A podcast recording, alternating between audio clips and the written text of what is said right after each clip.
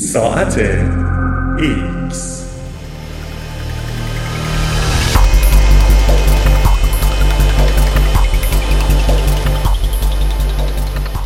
آیا آنچه می‌بینی واقعیت است؟ اگرچه این بوده که ادراک ما با واقعیت انطباق دارد ذاتی و شهودی است ولی احتمالا چشم ما را به روی حقایق عمیقتر میبندد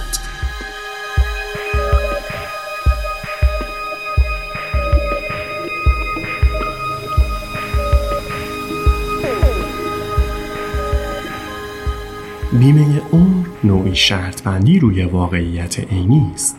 شرطی مبتنی بر اینکه چیزی وجود دارد حتی اگر من دیگر وجود نداشته باشم. این شرط بندی در نظر اغلب ما کاملا بی خطر است و به همین دلیل صدور بیمه عمر کسب و کاری بسیار سودآور است. تا زمانی که زنده ایم و حق بیمه پرداخت می کنیم تجربیات آگاهانه ما نوعی متفاوت از واقعیت یعنی واقعیت ذهنی را شکل می دهند. مسلما تجربه من از سردردی کشنده در نظر من واقعی است ولی اگر من وجود نداشتم این تجربه هم وجود نداشت هنگامی که چشمانم را میبندم تجربه بسری من از گیلاسی قرمز رنگ محو می شود و به رنگ خاکستری تبدیل می شود اما به اعتقاد من واقعیت عینی محو نمی شود و به رنگ خاکستری تبدیل نمی شود رابطه میان جهان خارج و تجربه درونی من از آن یعنی رابطه میان واقعیت عینی و واقعیت ذهنی چیست؟ اگر من هوشیار باشم و بدانم کسی قصد ندارد سر به سرم بگذارد مایلم باور کنم هنگامی که گیلاسی را مشاهده می کنم گیلاسی واقعی با همان رنگ و شکلی که بر تجربیات من منطبق است وجود دارد و اگر رویم را از آن برگردانم این گیلاس همچنان موجود خواهد بود. این فرضیه در نحوه نگرش ما به خودمان و جهان نقشی اساسی دارد. اما آیا این فرضیه معتبر است؟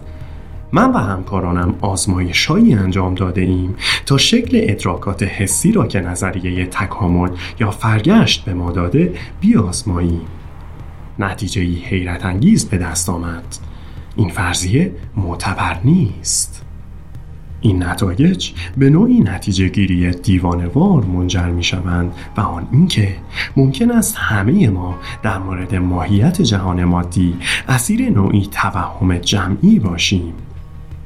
اگر این نتیجه گیری درست باشد برای همه علوم از شیوه ایجاد خداگاهی و ماهیت عجایب کوانتومی گرفته تا شکل نظریه همه چیز در آینده پیامدهایی خواهد داشت. ممکن است واقعیت به کلی با تصورات ما تفاوت داشته باشد این ایده که ادراکات ما احتمالا با واقعیت عینی تفاوت دارند به هزاران سال پیش باز می گردد. افلاتون از فلاسفه یونان باستان گفته است که ما مانند زندانیانی هستیم که در قاری به قل و زنجیر کشیده شده ایم و درون این قار آتشی روشن است واقعیات پشت سر ما رخ می‌دهند و از دید ما خارجند و ما تنها می توانیم سایه لرزان از آنها را مشاهده کنیم که بر دیواره قار افتاده اند. دانش مدرن به کرات این فرضیه را رد کرده است. قرنهاست که با فرض اینکه فضا و زمان و اشیاء فیزیکی که در آن حرکت می کنند واقعیت عینی دارند به پیشرفت های شگفتانگیزی دست یافته ایم. این فرض زیربنای همه نظریات علمی از مکانیک نیوتونی تا نسبیت اینشتین گرفته تا نظریه تکامل به واسطه انتخاب طبیعی چارلز داروین را تشکیل می دهد. ممکن است تصور کنید انتخاب طبیعی دلیلی ساده است که نشان می دهد چرا حواس ما عمدتا درکی درست از واقعیت عینی به دست می دهند. افرادی از گذشتگان ما که دیدی دقیق تر داشتند در انجام امور ضروری برای بقا مانند تغذیه، جنگیدن، گریختن و جفتگیری موفقتر بودند و احتمال انتقال ژنهای آنها که برای ادراکات دقیقتر رمزگذاری شده بودند بیشتر بود. تکامل به طور طبیعی حواسی را انتخاب می کند که به واسطه آنها نگاهی درستتر به جهان داشته باشیم. به گفته رابرت تریورس از نظریه پردازان تکامل اندامهای حسی ما تکامل یافتند تا بدوانیم دیدگاهی بسیار تفصیلی و دقیق از جهان به دست آوریم.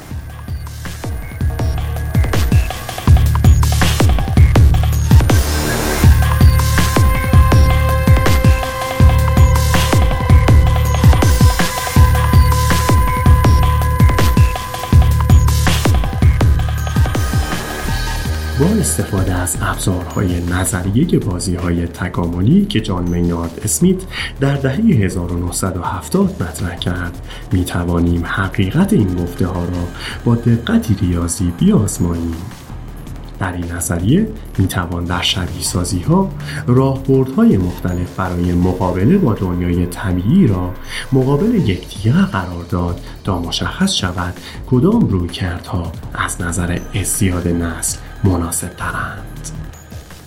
از نظر ادراک می توانیم بررسی کنیم که عملکرد استراتژی های حقیقت که واقعیت عینی را در نظر می گیرند در مقایسه با استراتژی های منفعت که تنها ارزش بقا را در نظر می گیرند چگونه است؟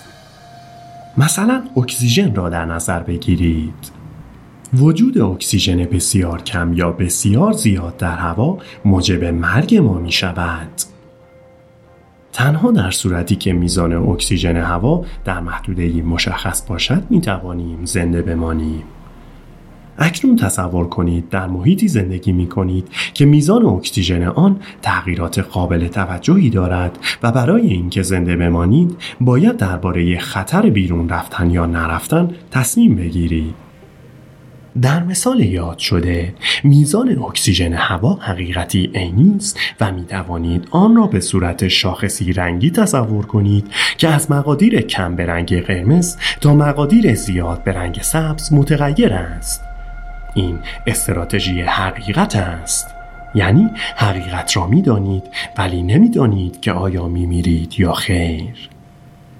استراتژی منفعت به معنای مشاهده رنگ های قرمز برای سطوح کشنده و سبز برای سطوح غیر کشنده است. یعنی آنچه را که برای زنده ماندن لازم است مشاهده می کنید ولی حقیقت عینی میزان اکسیژن موجود را مشاهده نمی کنید. من از یک دهه قبل در شبیه سازی هایی که با دانشجویانم جاستین مارک و برایان ماریون در دانشگاه کالیفرنیا در ایرواین انجام دادم دریافتم که حقیقت عینی این است که تکامل بیرحمانه به ضرر استراتژی های حقیقت و به نفع استراتژی های منفعت دست به انتخاب می‌زند. موجود زنده که واقعیت عینی را مشاهده می کند همواره کمتر از موجود زنده با همان بیچیدگی که منفعت جویی ها را مشاهده می کند شایسته بقاست.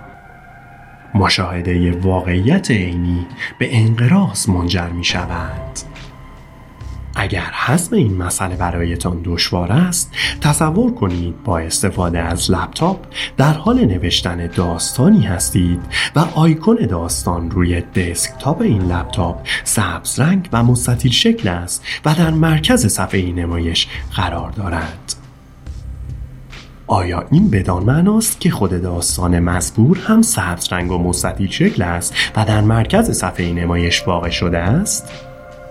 مسلما خیر واسطه ای در دسکتاپ وجود دارد تا حقیقت پیچیده نرم افزارها، مدارها و صفر و یک های دیجیتال را بپوشاند و برای تعامل با این حقیقت پیچیده شیوهی آسان ارائه کند. اگر قرار بود برای نوشتن داستان مستقیما بیت های کامپیوتر را به کار گیرید ترجیح می دادید که از قلم و کاغذ استفاده کنید.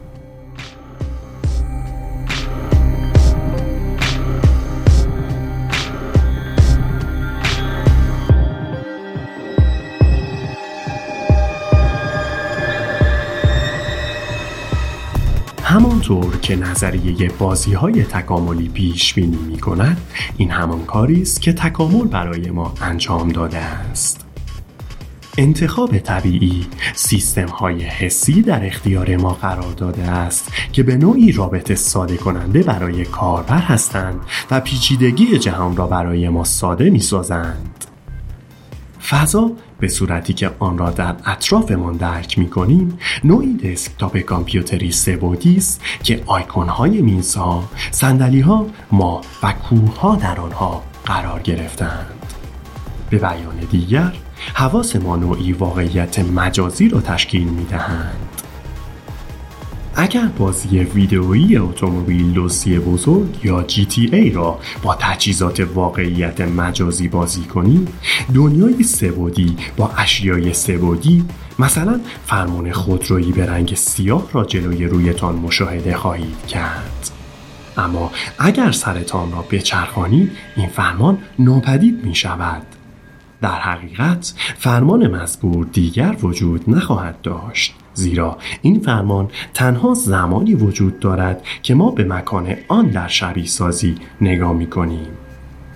واقعیت موجود مدارها و نرم افزارهای مربوط کاملا با فرمان خود رو متفاوت است اما این واقعیت شما را ترغیب می کند که در صورت نیاز فرمانی ایجاد کنید و در صورت عدم نیاز آن را از میان ببرید به همین ترتیب هنگامی که نگاه می کنیم سیبی ایجاد می کنیم و هنگامی که نگاهمان را از آن برمیگردانیم سیب را نابود می کنیم وقتی ما نگاه نمی کنیم چیزی وجود دارد ولی این چیز سیب نیست و احتمالا به هیچ وجه به سیب شباهتی ندارد.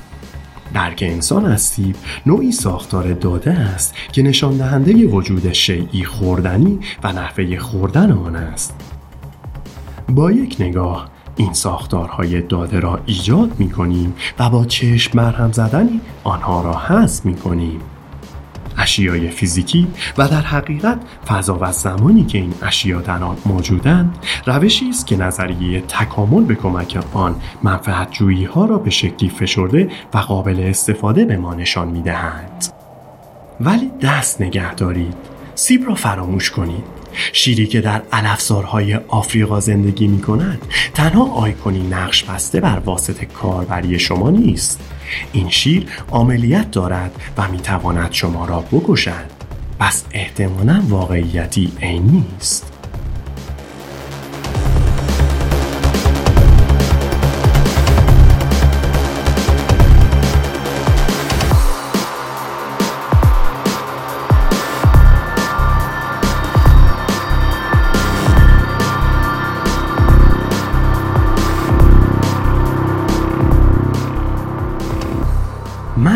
به همان دلیلی که آیکون سبز داستانم را به سوی سطح زباله مجازی نمی‌کشم با شیر هم در نمیافتم.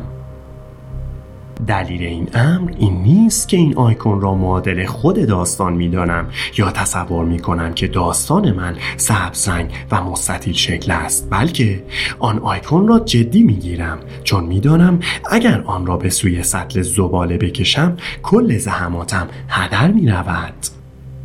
برخی مخالفند و می‌گویند شیر باید به شکلی عینی واقعی باشد زیرا هر کس به آن نگاه کند شیری می‌بیند که همگی موافقیم به شیر شباهت دارند. پس چنین چیزی مختص تجربه ذهنی ما نیست و شیر واقعیتی عینی است. اما این مخالفت درست نیست. ما انسان ها بدین دلیل در مورد آنچه که مشاهده می کنیم توافق داریم که شیوه تکامل رابط های همگی ما یکسان بوده و همگی رابط های مشابهی داریم. رابط برخی گونه های دیگر مانند پستاندارانی که تومه سایر حیواناتند هم احتمالا آیکون های مشابه با آیکون های ما دارند که نشان دهنده شیر است و این امر موجب می شود همان کاری را کنند که ما انجام می دهیم مثلا از شیرها فرار کنند.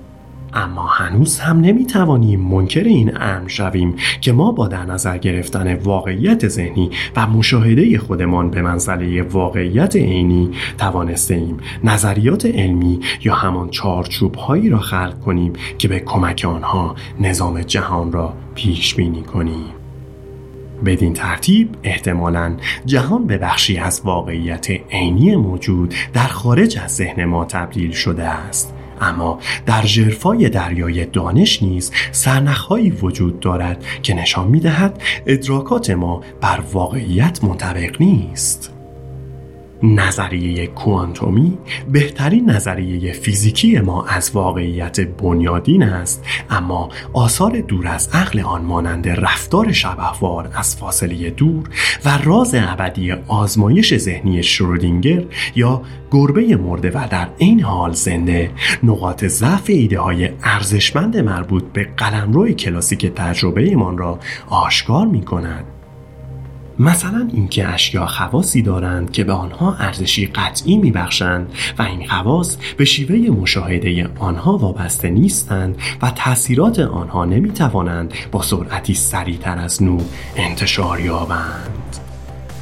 اگر فرض کنیم اشیا و خواص قابل اندازه گیری آنها بخشی از واقعیت عینیان تکان دهنده و عجیب است. اما تعجبی ندارد که اشیا و خواص آنها را به منزله ساختارهای داده‌ای در نظر بگیریم که مطابق با نیاز ما ساخته می شوند تا نشانگر منفعت های ما باشند و در این صورت ارزش خواص آنها به زمان و شیوه ایجادشان بستگی خواهد داشت. این روی کرد. با تفسیر کوانتوم بیزی یا کیوبیسم از نظریه کوانتومی هم راستاست مطابق این تفسیر عدم قطعیت ذاتی موجود در مشاهدات کوانتومی همگی در ذهن ناظران است. به گفته سپیش علم کیوبیسم کریستوفر فوکس دیوید مرمین و رودیگر شاگ متاسفانه اندازهگیری برخلاف معنای ضمنی این واژه نمی‌تواند حالت از پیش موجود امور را آشکار سازد بلکه عملی است که عاملی در جهان انجام می‌دهد و این عمل به خلق نتیجه منجر می شود که تجربه جدید برای عامل مزبور است. بنابراین مداخله می تواند واژه بهتری برای آن باشد. اگر ایده های انقلابی تیم ما درست باشند این امر می تواند به پیشبرد مدل های نظریه کوانتومی منجر شود که در آنها حالت های کوانتومی ساختارهای ریاضی و تفسیری آنها ابزار شناختی در نظر گرفته می شوند و معتقدند این حالت ها نه تنها لزوما واقعیت را نشان نمی دهند بلکه فقط نشانگر میزان آگاهی ما از آن حالت ها هستند. اما مسئله از این هم فراتر است. حتی ممکن است ادراکات ظاهرا بنیادینی مانند زمان و مکان هم واقعا بخشی از واقعیت عینی نباشند. این بینش می‌تواند راهنمای جستجوی ما برای نظریاتی باشد که دو نظریه بزرگ و بنیادین فیزیک مدرن را با یکدیگر یکی می کند. چندین دهه است که میکوشیم نسبیت عام یعنی نظریه گرانش اینشتین را که نحوه کار کرده جهان را در مقیاس بزرگ توضیح می‌دهد با نظریه کوانتوم تلفیق کنیم اما موفق نمی‌شویم در سطحی بسیار ابتدایی می توان گفت که این دو نظریه درباره ماهیت فضا و زمان با یکدیگر اختلاف دارند. نسبیت عام ادعا می کند که فضا زمان چهارچوب چهار بودی است که فضا و زمان به همراه هم آن را می سازند. نرم و پیوسته است. حالان که برای تعریف کوانتومی به توصیفی پیکسلی از این امور نیاز داریم. همان گونه که نیما ارکانی حامد از فیزیکدانان نظری گفته تقریبا همه ما معتقدیم که فضا زمان وجود ندارد و محکوم به فناست و سنگ بنای ابتدایی تری باید جایگزین آن شود. در واقع هنوز کسی نمی‌داند این سنگ بنا چه می‌تواند باشد ولی شناخت و دریافت ما می‌گوید که حدسمان درست است. چیز دیگری باید جایگزین فضا زمان شود. فقط فیزیک نیست که برای پیشرفت آن باید ایده هایمان را درباره واقعیت بازبینی کنیم حل مسئله دشوار خداگاهی نیز یکی دیگر از این امور است. با وجود آنکه قرنهاست بشر فکر می کند که چرا و چگونه مغز ما تجربیات آگاهانه در خود ایجاد می کند این مسئله همچنان لاینحل باقی مانده است. همان گونه که توماس هاکسلی یکی از زیست شناسان مشهور در سال 1869 گفته است چگونه است که چنین مسئله مهمی یعنی وضعیت خودآگاهی که در نتیجه تحریک بافت عصبی ایجاد می شود درست به اندازه جن چراغ جادوی علاءالدین مرموز و توضیح ناپذیر است. فناوری تحریک مغز به نام تحریک مغناطیسی فراجمجمه یا TMS نشان می دهد که میزان پیشرفت ما تا چه حد اندک بوده است. تصور کنید که TMS را نزدیک جمجمه تان در سمت راست سرتان در نزدیک ناحیه قشری به نام V4 قرار دهیم و دستگاه را روشن کنیم تا میدانهای مغناطیسی قوی و متمرکز آن مانع از فعالیت عصبی در آن محدود شوند. همه رنگ ها از نیمه چپ جهان بسری شما رخت برمیبندند و تنها سایه هایی خاکستری رنگ مشاهده می کنید. سپس ما دستگاه را خاموش می کنیم و کلیه رنگ ها مجددا به جای خود باز می گردند.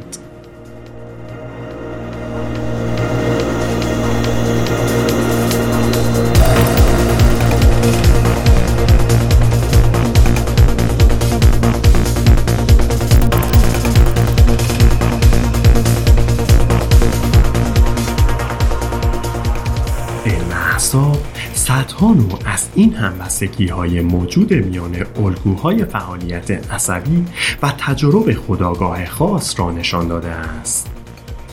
در توضیح این همبستگی ها فرض بر این است که فعالیت های عصبی دلیل یا عامل بروز آنها هستند. اما دقیقا چگونه کدام فعالیت عصبی موجب می شود که مزه وانیل را حس کنیم و چرا این فعالیت عصبی مزه شکلات ایجاد نمی کند؟ در شبکه متشکل از نورون هایی که با هم برهم کنش دارند تغییرات ولتاژ یا تغییرات جریان یون های سودیوم، پتاسیم و کلسیوم در حفره های موجود در قشه های عصبی چگونه به ایجاد تجربه فردی خداگاه منجر می شود؟ در این مورد هیچ نظریه ای وجود ندارد و تعداد ایده های محتمل هم محدود است. شاید تعجب برانگیز هم نباشد که تلاش می کنیم تا پاسخ مسئله تجربه خداگاه را در حرکت نورون ها در فضا و زمان بیابیم. حالان که این نورون ها تنها آیکون هایی هستند که در رابطی ذهنی قرار گرفتند.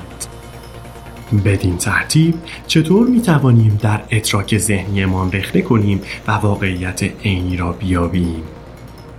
پاسخی برای این سوال ندارم اما در حال حاضر من و همکارانم سعی داریم مسئله دشوار خداگاهی را با تدوین نظریه‌ای حل کنیم که در آن شبکه وسیع از عوامل خداگاه با یکدیگر در تعاملند و تجربه هر یک از آنها به پدیدار شدن واقعیت زیربنایی منجر می شود. رابطه فضا زمان ما به همراه شکلها، رنگها و سایر خواص حسی ابزاری برای تصویرسازی است که برخی از عاملان مانند ما برای ساده سازی و تعامل با این شبکه به کار می‌گیرند.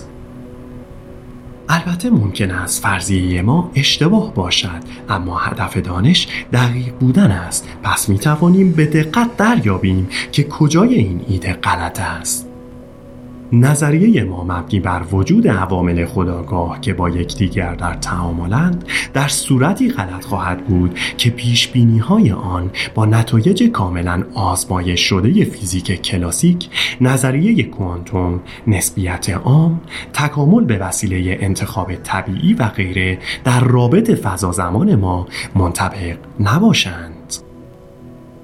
و این استدلال علیه خودش وارد عمل می شود ما نظریه تکامل یا انتخاب طبیعی را به کار گرفتیم تا کشف کنیم که آنچه درک می کنیم واقعیت عینی نیست بلکه رابطی از آن است. اکنون دریافتیم. ممکن است تکامل خودش تنها تصویری رابطگونه از نوعی دینامیک عمیقتر باشد که از شبکه از عوامل خداگاه نشأت می‌گیرد. هدف پیش رو بررسی دقیق و مفصل این دینامیک و کشف این نکته است که این دینامیک ها دقیقا چگونه در رابطه فضا زمان ما نگاشته می شوند. به این ترتیب می توانیم پیش بینی های تجربی انجام دهیم که با انجام آزمون هایی درون واقعیت ذهنیمان درستی آنها را بررسی کنیم. تا کنون علم تمرکز پژوهش های خود را بر این واقعیت ظاهری یا همان آیکون قرار داده است. وقتی سعی داریم پای ذهنمان را فراتر از این بگذاریم و ماهیت واقعیت عینی را دریابیم یافته های حاصل از پژوهش ها می تواند راهنمای نظریات ما باشد و درستی پیش بینی های ما را آزمایش کند آیا قادریم این کار را انجام دهیم؟ درست همانطور که بیمه عمر خریداری می کنم شرط می بندم که می توانیم